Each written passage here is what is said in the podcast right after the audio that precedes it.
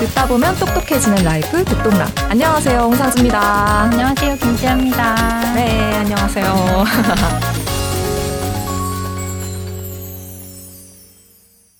김 기자, 네. 요새 화제 드라마 넷플릭스 소년 심판 봤어요? 아, 네, 봤죠, 봤죠. 저 처음에 뜨자마자 봤거든요. 아, 진짜 빠르네. 네. 근데 그 드라마가 볼 때도 재밌긴 했지만 다 보고 나서도 이것저것 좀 찾아보게 하는 매력이 있더라고요. 맞아요. 저도 재밌게 봤습니다. 듣동로 여러분들도 아마 많은 분들이 보시지 않았을까 싶어요. 뭔가 이렇게 그 김혜수 배우의 이렇게 낮은 목소리로 저는 소년범을 혐오합니다.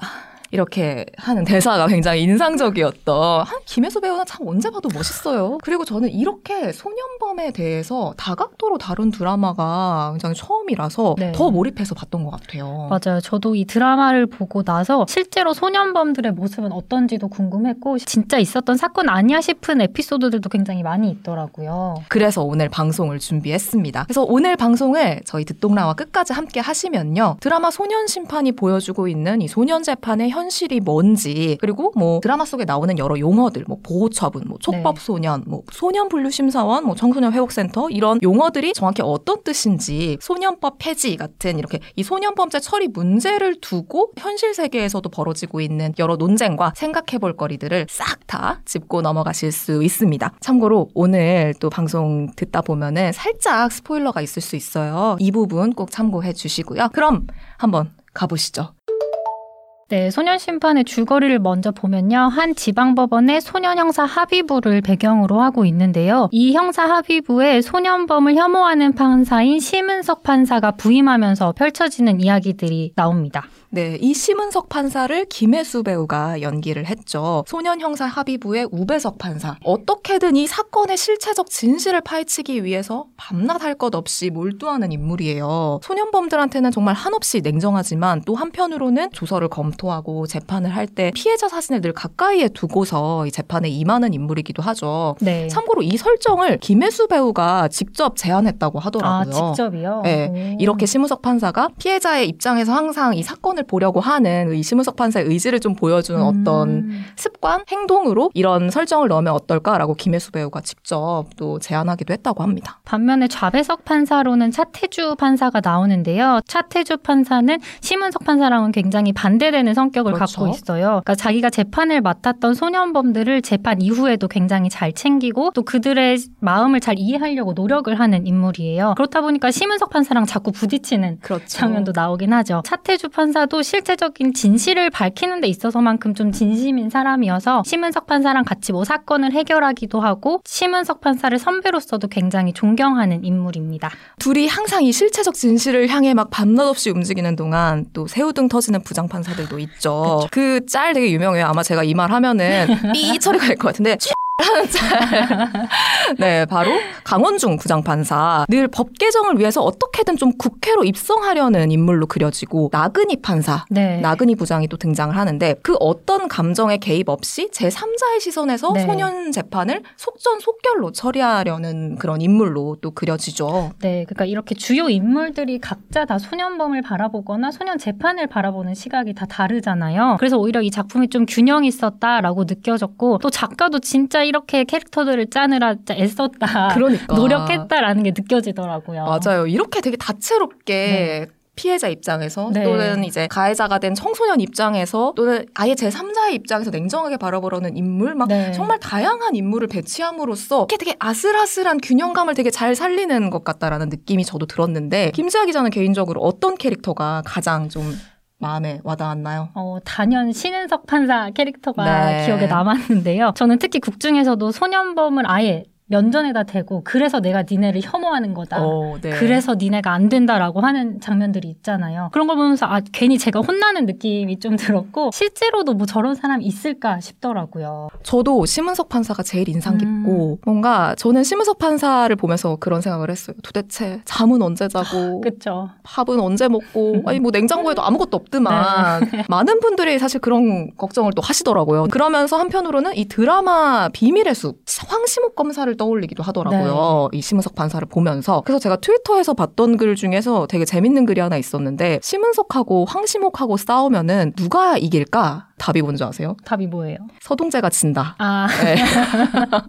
비밀의 숲에서 또 이제 음. 검사로 나왔던 서동재가 질 것이다. 뭐 이런 아, 그 재밌는 네. 글을 좀 보기도 했습니다. 어쨌든 드라마는 이 인물들이 일하는 법원 소년 형사 합의부로 넘어온 다양한 소년 범죄 사건들, 뭐 살인도 있고, 네. 뭐 절도, 성폭력, 조건 사기, 뭐 입시 비리 네. 등등 이런 소년 범죄 사건을 이들이 처리해 나가는 과정을 보여줍니다. 그 과정에서 이 등장 인물들이 각 판사들이 소년 범죄의 피해자, 뭐 가해자, 음. 이들의 보호자와 가족 등을 어떻게 바라보고 어떻게 처리해 나가려고 하는지 좀 네. 보여주죠. 그리고 그 과정에서 등장 인물들의 생각이 또 변하기도 하고요. 네. 김 기자는 가장 좀 인상 깊었던 장면, 뭐 드라마가 가장 좋았던 큰 이유 뭐였어요? 음, 그러니까 저는 가장 인상 깊었던 장면이 그 회복 센터를 운영하는 원장의 딸이 소년범들한테 좀 이렇게 굉장히 아. 화를 내면서 소리치는 장면이 나와요. 맞아요. 전체적인 걸 봤을 때그 원장의 딸의 입장까지는 사실 생각해 본 적이 없거든요. 그렇죠. 근데 그걸 보면서 이렇게 소년범들을 정말 돌보는데 정말 한 인간이 갈아 넣어져 간다. 그러니까 우리 사회 시스템이 필요하다라는 맞아요. 거를 좀 느낄 수 있었던 장면인 것 같더라고요. 사실 제목만 보고 그 소년범을 혐오하는 판사라는 설정만 봤을 때는 단순히 그냥 소년범들의 처벌을 강화해야 된다. 그 좀 단순한 작품일 거라고 생각을 음. 했거든요. 그런데 아까 말씀해 주신 것처럼 좀 다층적으로 접근한 작품이어서 저는 그래서 좋았던 것 같아요. 이 드라마를 보면은 한편으로는 그래서 뭘 어떻게 해야 되는 거야? 나는 도대체 뭘. 어떤 생각을 갖고 이 사건을 바라봐야 되는 거야? 막 이런 되게 복잡한 맞아요. 생각을 하게 만드는 드라마예요. 근데 사실 현실이 그렇잖아요.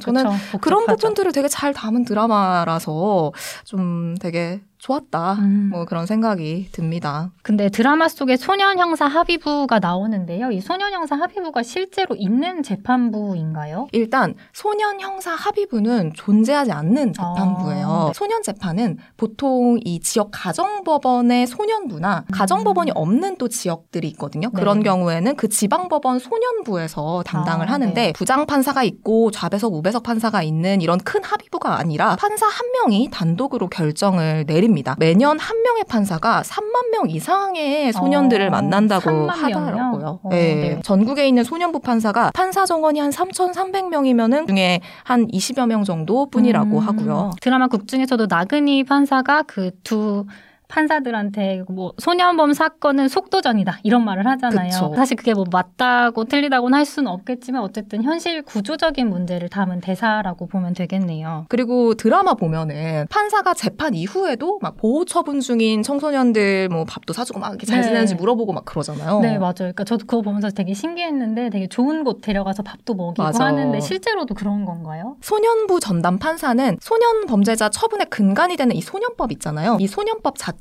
가 소년의 환경 조정과 음. 품행 교정을 통해 소년이 건전하게 음. 성장하도록 돕는 것이 목적이기 어, 때문에 네. 처분 이후에도 청소년들이 또 범죄를 저지르지는 음. 않는지 잘 적응하고 있는지를 잘 챙긴다고 해요. 어. 그리고 또 소년범이 보호 처분을 받고 있는 시설에서 잘 적응하고 있는지 뭐 주기적으로 평가서를 받기도 하고 상황에 따라 했던 처분을 변경하기도 하고 한다고 어, 합니다. 네. 그러니까 일반적인 판사랑 소년부 판사는 좀 굉장히 다르다라고 그쵸. 예. 이해를 하면 되네요. 맞아요. 네. 이 드라마 작가도 다른 판사와는 다른 이런 소년부 판사의 업무들을 드라마를 음. 통해서 좀 잘 보여주고 싶었다고 하더라고요. 어, 저는 사실 또 드라마를 보면서 이 사건 실제로 있었던 사건 아니야 싶은 에피소드들도 좀 있더라고요. 네. 실제로 어떤 사건들을 모티브로 삼은 건가요? 먼저 첫 번째 에피소드에 등장하는 사건이 있었죠. 10대 청소년이 대낮에 같은 단지에 살던 초등학생을 음. 네. 유괴해서 살해한 사건이었어요. 사실 제 주위에는 어, 이 사건에서 에피소드를 더 넘기지 못한 음, 또 지인들이 맞아요. 좀 있었어요.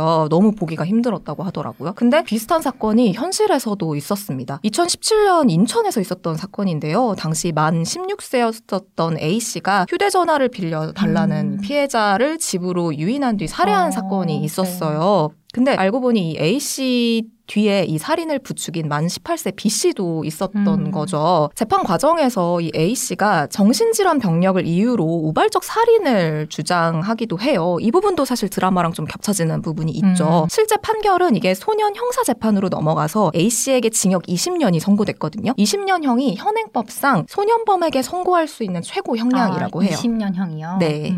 드라마랑 실제 사건은 조금 비슷하기도 하면서 다르기도 한 거네요. 맞아요. 맞아요. 옥상에서 학생들이 벽돌을 던지는 음. 에피소드도 있었잖아요. 경기도 용인에서 있었던 사건으로 기억을 해요. 초등학생 두 명이 고양이 집을 짓던 피해자에게 벽돌을 던져서 목숨을 잃게 한 사건인데요. 가해자들이 만 9세랑 11세였던 걸로 기억을 하거든요. 이 범죄를 저지른 미성년자는 만 10세 미만의 범법 소년, 그리고 만 10세 이상부터 만 14세 미만인 촉법 소년, 음. 그리고 만 19세 미만인 범죄 소년으로 분류가 돼요. 여기서 만 10세 미만인 범법 소년 같은 경우에는 형사처벌도 그리고 보호 처분도 하지 못하게 돼 있거든요. 만 9세였던 가해자는 재판에도 넘겨지지 않았죠. 그 당시에도 사실 형사법적인 처벌을 해야 된다라는 여론이 굉장히 높았었던 걸로 기억을 해요. 이런 사건도 드라마에서 나왔었죠. 청소년들이 렌트카를 불법으로 빌려서 큰 네. 사고를 내는 사건이 있었잖아요. 역시 현실에서도 비슷한 사건이 있었습니다. 2년 전에 중학교 2학년이었던 8명의 청소년들이 렌트카 업체에서 차를 절도해서 운전하다가 오토바이 운전자를 치여서 사망하게 음. 한 사건이 있었어요. 이 사건 역시 피해자가 엄연히 존재했는데 사고를 낸 가해자 8명 모두가 만 14세 미만의 음. 촉법 소년이었던 거죠. 그래서 형사처벌을 받을 수 없는 나이라 간단한 보호 처분을 받고 모두 풀려나는 그런 일이 있었습니다. 그래서 당시에 국민청원에도 이들을 좀 강력 처벌해야 된다라는 청원이 올라왔었고 100만 명 넘게도 서명을 했었던 기억이 나거든요. 맞아요. 그리고 또 드라마에 등장하는 주요 사건 중에 시험지 유출 사건이 네. 있었죠. 당시 학교 고- 교무부장이 같은 학교를 다니던 두 딸에게 시험지를 유출했다는 의혹이 있었는데 올해 1월에 2심이 있었어요. 거기서 유죄가 선고돼서 두 딸은 집행유예를 음. 선고받았다고 합니다. 이런 에피소드를 보면 정말 여러 가지 생각들이 겹치더라고요. 이렇게 피해자들은 아니면 피해자 가족들은 너무 힘들어하는데 가해자들은 뭐 아무렇지 않아 하는 모습을 보면서 정말 가해자도 가해자지만 이렇게 가해자를 길러낸 부모나 우리 사회에는 뭐 아무런 책임이 없나라는 생각도 솔직히 들긴 했거든요. 저는 개인적으로도 드라마에 청소년 가출팸 이야기가 네. 나오잖아요. 근데 제가 한 5, 6년 전에 그때 이제 사회부 기자로 일했을 때 조건 만남 사기로 붙잡힌 음. 그 가출팸 청소년들을 인터뷰한 적이 어, 있었어요. 네. 그때 생각이 나더라고요. 이들의 이야기를 들으면은 다들 뭔가 뭐 가정 폭력이나 음. 가정 불화로 원가정에서 이제 나와서 일종의 대한 가족을 만든 거죠. 자기들끼리. 네. 근데 그 안에도 서열이 있어요. 제가 만났었던 가출팸 같은 경우에는 가장 나이가 많은 남자 청소년이 그 대장이었고 음. 그의 지시에 따라서 그 여자 청소년은 뭐 성인 남성과 조건 만남을 하고 또 음. 다른 남자 청소년은 뭐 일용직 알바를 하거나 아니면은 조건 만남을 한 성인 남성을 협박해서 돈을 뜯고 뭐 이런 식으로 생활비를 벌더라고요. 음. 저는 아무래도 그 여자 청소년이 가장 네. 걱정이 돼서 이것저것 많이 물어봤어요. 그 청소년 같은 경우에는 그게 당연히 그냥 내, 나한테 주어진 그냥 음. 여러 이제 분업 체계에 따른 나한테 주어진 일이라고 아. 생각을 하더라고요. 그냥 그게 내가 이 가출팸 친구들과 같이 살기 위해서 내 몫을 하는 일일 뿐이고 이 친구들과 헤어져서 못 살게 음. 되면 어떡하지? 이걸 막 걱정을 하더라고요. 그래서 어떻게 기사를 써야 하나 고민도 음. 많았고 그때가 드라마 보면서도 또 생각이 나더라고요. 네. 제가 최근에 이 방송을 준비하면서 읽은 책이 하나 있어요. 우리가 만난 아이들이라는 음, 책이었어요. 소년범에 대해서 심층 취재한 서울신문 기자들이 이제 쓴 책이었는데 거기에 이런 구절이 있더라고요. 범죄의 피라미드는 성별과 나이에 따라 세워진다. 성인이 10대를 착취하고 음. 10대 남자아이가 안전을 담보로 10대 여자아이를 착취하고 여자아이들이 자기보다 어린 여자아이들을 착취하는 구조다. 아, 내가 그때 인터뷰했을 때 이 구조를 내가 잡아내지 못했구나라는 음. 생각이 들기도 하더라고요. 딱 너무 와닿는 말이네요. 저도 그 성매매를 갔었던 가출한 여성 청소년을 취재했던 사건이 있었거든요. 아, 네. 가해자 중에는 14살 남자 중학생도 포함이 돼 있었어요. 그러니까 지금 생각해보면 어쨌든 그 사람들도 잘못이 없는 건 아니지만 이 착취의 굴레에 있는 아이들이었다라고 생각을 하면 되겠네요. 그래서 아무튼 이렇게 우리가 소년범과 소년법을 또 어떻게 바라보면 좋을지 현재 우리 사회에 필요한 논의들은 어떤 것들이 있는지 짚어보면 좋을 것 같은데요. 그 전에 쉬어갈 겸 잠깐 공지사항 드리고 갈게요. 여러분의 구독과 좋아요가 듣동라에게 큰 힘이 됩니다. 팟캐스트로 듣고 계신 듣동러 그리고 유튜브로 보고 계신 듣동러 모두 구독과 좋아요 버튼 꾹 눌러주시고요. 댓글로 여러분의 소중한 의견도 많이 남겨주세요. 여러분의 피드백이 모여서 듣동라가 만들어지고 있다는 거 꼭 기억해 주세요.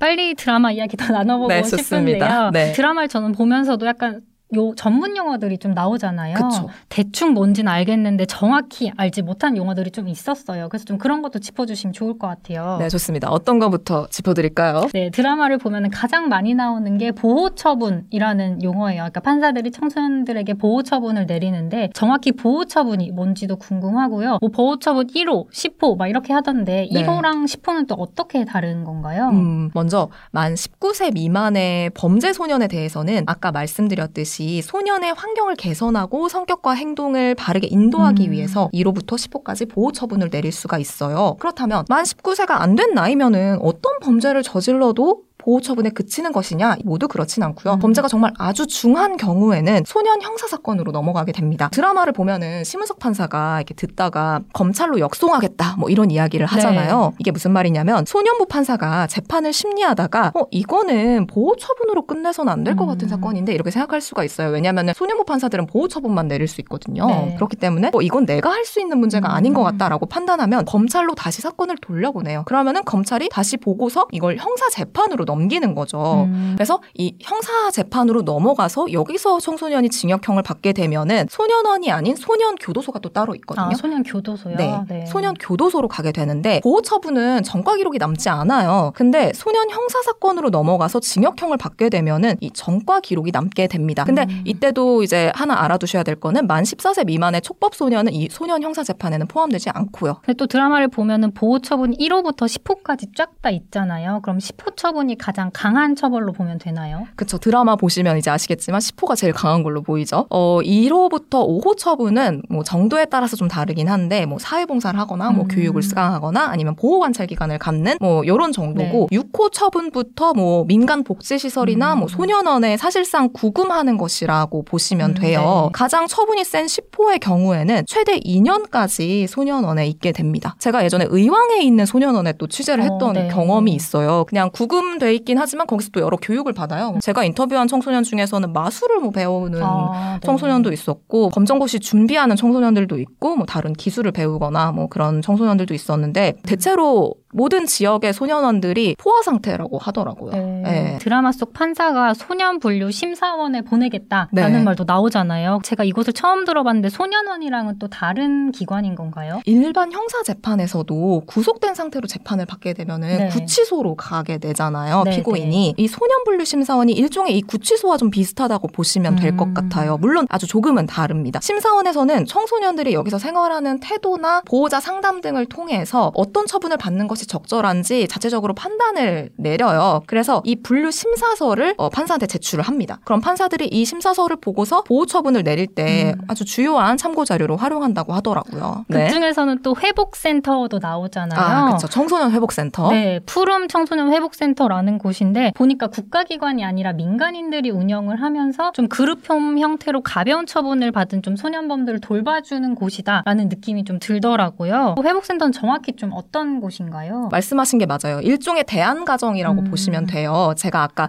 1호부터 10호까지 보호 처분이 있다고 말씀드렸는데 네. 1호 처분이 가장 약한 처분이잖아요. 그 1호 처분은 뭐냐면 어, 청소년의 보호자나 아니면 보호자를 대신해서 청소년을 보호할 수 있는 사람에게 음. 지도를 위탁하는 그런 처분이에요. 근데 1호 처분을 받은 청소년 중에서 보호자의 보호를 받기 어려운 상황인 아. 청소년들도 네. 꽤 많잖아요. 그런 청소년들 같은 경우에는 청소년 회복센터 같은 대안 가정에서 생활을 하면서 뭐 보호도 받고 뭐 예의 범절도 배우고 공부도 음. 하고 이렇게 하는 거죠. 한 센터에 한 10명 정도 생활을 어, 한다고 네. 하고 드라마에서도 좀 그렇죠. 네. 그리고 주로 부부인 분들이 센터를 많이 운영하고 계신다고 하더라고요. 그 운영비는 각 법원에서 지원을 하고 있는데 액수가 그렇게 많지는 않은 걸로 음. 알고 있어요. 근데 이 청소년 회복 센터 있잖아요. 이걸 제일 처음에 제안한 사람이 누군지 혹시 아세요? 제안한 사람이요? 네. 뭐 심은석 판사는 아닐 것 같은데요. 아, 그렇죠. 네. 많은 분들이 아실 것 같은데 호통 판사로 유명한 분이죠. 천종호 아, 판사가 이 네. 청소년 회복센터 건립을 위해서 되게 열심히 뛴 음. 사람이라고 하더라고요. 선처를 호소하는 소년범에게 되게 단호한 처분을 내리면서 네. 안 돼, 바꿀 생각 없어, 빨리 돌아가 이런 돌아가. 네, 명대사를 남겼던 판사죠. 음. 이 천 판사는 법정 안팎에서 만나게 된 위기 청소년들을 보면서 이들에게 뭔가 가정 같은 뭔가 울타리가 필요하다라는 생각을 했고 그렇게 청소년 회복센터 음. 설립을 추진했다고 해요. 청소년 회복센터는 2011년에 처음 만들어지게 됐고 전국에 21곳이 운영 을 운영 중이라고 어, 합니다. 네. 그러니까 생각보다 그렇게 오래된 기관은 아닌 거네요. 네, 그쵸. 음, 이 상태로 드라마 봤으면은 100%더 이해를 하면서 봤을 것 같거든요. 네. 이제는 좀 소년범이나 소년법에 대해서 우리 드라마랑 우리 사회가 어떤 시선으로 바라보고 또 바라봐야 하는지 이야기를 나눠보면 좋겠는데요. 네. 저는 그래서 드라마를 보면서도 몇 가지 기억에 남았던 대사들이 있거든요. 음, 김지아 기자는 어떤 대사가 기억에 남았어요? 네, 저는 심은석 판사가 차태주 판사에게 했던 말인데요. 아이 하나를 키우려면 온 마을이 필요하다는 말이 있다. 그런데 거꾸로 말하면 온 마을이 무심하면은 한 아이를 망칠 수도 있다. 이런 이야기를 음. 하거든요. 이 얘기를 듣다 보니까 물론 소년범이 만들어지는 거는 청소년 개인의 문제이기도 하지만 또 우리 어른들 또 보호해야 할 책임이 있던 보호자랑 사회 전체가 또 책임을 안고 있다라는 이야기로 좀 들리더라고요. 이후에 또 심은석이 재판장에서 보호 처분을 내린 청소년들의 보호자에게 보호자 교육을 받으라고 명령하면서 네. 이런 대사를 던지기도 합니다. 가정 이 그리고 환경이 소년에게 영향을 끼치는 건 사실이나 다양한 선택지 중에 범죄를 택한 건 결국 소년입니다. 음. 환경이 나쁘다고 모두 범죄를 저지르진 않죠. 소년은 결코 혼자 자라지 않습니다. 오늘 처분은 소년에게 내렸지만 그 처분의 무게는 보호자들도 함께 느끼셔야 할 겁니다. 이런 대사를 했는데 저는 이 대사도 참 좋았어요. 뭐랄까 환경이 나쁘다고 모두가 범죄를 저지르는 건 절대 네. 아니잖아요. 맞아요. 그건 절대 소년범의 면제부가 될 수는 없을 것 같아요. 피해자가 또 엄연히 존재하는 상황에서는 더더욱요. 범죄를 택한 거는 결국 소년범 본인이니까. 근데 그걸 지적하면서도 이들을 보호할 책임이 있는 사람들 모두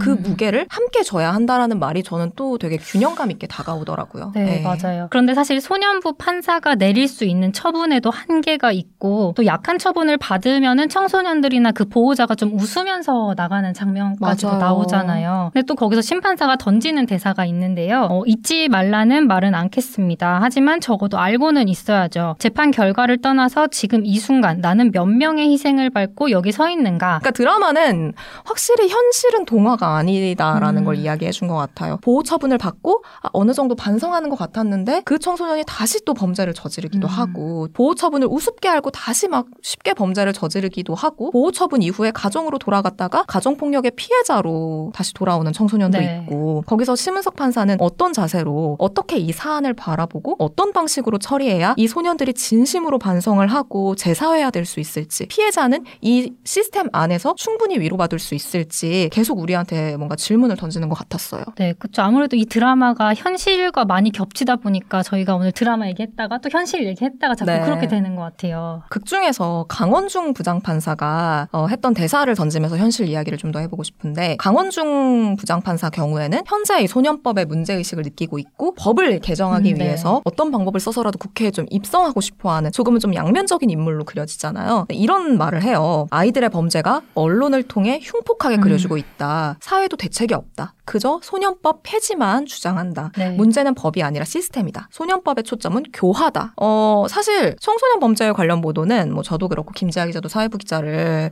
해봤지만 기사 아이템으로 어, 채택이 잘 됩니다. 네, 맞아요. 네. 아무래도 청소년이 가진 사회적 위치를 고려했을 때 성인 범죄보다 아무래도 훨씬 의외성이 있고 네. 또 그런 부분들을 부각해서 좀 자극적인 보도가 음. 많이 나오고 있는 것도 사실이죠. 네, 같은 범죄를 저질렀어도 청소년이 저질렀을 경우에는 아니 어린데 뭐 이렇게까지 나쁜 일- 일을 했단 말이야 라면서 좀 분노 여론도 더 크게 이는 것 같긴 하고요. 그리고 또 소년범들의 처벌 수위가 약하다 보니까 이렇게 청소년들의 범죄가 계속 반복되는 거 아니야라는 생각도 사실 하게 되는 것 같아요. 근데 실제로 전체 범죄에서 소년 범죄가 차지하는 비율은 3%에서 4% 남짓이더라고요. 사실 그렇게 높지는 네. 않아요. 이 수치가 크게 늘어나거나 뭐 줄어들지도 않고 있고요. 근데 소년 범죄에 대한 보도가 많이 또 자극적으로 보도가 되다 네. 보니까 청소년 범죄가 매년 급증하고 있는 아주 심각한 문제라는 인식이 네. 이런 보도들 때문에 커진다라는 분석도 음. 있더라고요. 진짜 이런 보도들이 나올 때마다 항상 수면 위로 올라오는 게 있잖아요. 뭐 네. 소년법을 더 강화해야 된다. 아니면은 뭐 촉법 소년을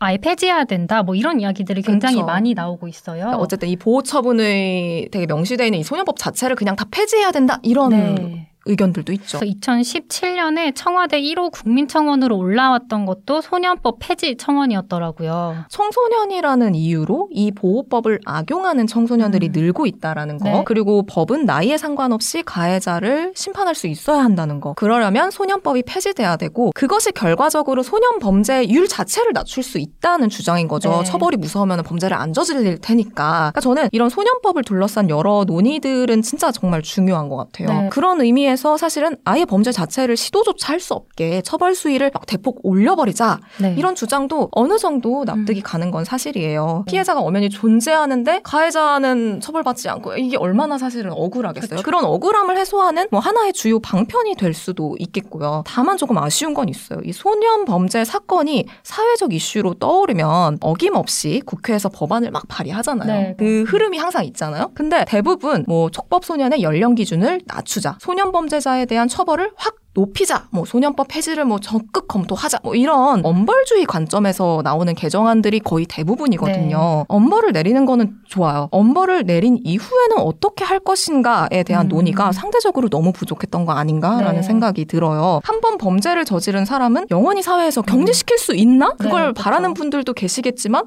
그건 정말 음. 현실적으로 불가능하잖아요. 근데 그런 상황에서 이 소년범 교화나 예방에 대한 논의 없이 엄벌주의로 가는 건 오히려 소년들의 재사회화가 아예 불가능해지고 성인범 양산으로도 이어질 수 있다. 음. 뭐 이런 우려가 크다라는 지적도 많아요. 저도 이 부분에 대해서는 좀 동의하고요. 이번 방송을 준비하면서 참고한 책 우리가 만난 아이들에서 소년법 없는 세상을 묘사한 음. 부분이 있더라고요. 잠깐 한번 읽어 드릴게요. 소년법이 없어진다면 더 많은 소년이 체포되고 형사재판에 넘겨지고 징역형을 선고받을 것이다. 한편으로 소년법이 있었다면 보호 처분을 받았을 어떤 소년들은 검찰청에서 기소유예로 풀려날 것이다. 소년법이 있었다면 소년원에 2년 수용됐을 어떤 소년들은 법원에서 집행유예로 풀려날 것이다. 그것에 분노하는 사람들도 생겨날 것이다. 분명한 건 더 많은 소년들에게 기회가 사라질 것이다. 성인 범죄자들이 득실되는 교도소에서 막내 생활을 하면서 더 전문적이고 고차원적인 범죄를 배울 수 있는 환경에 노출될 것이다. 그렇게 재비행, 재범의 유혹은 더 커질 것이다. 물론 뭐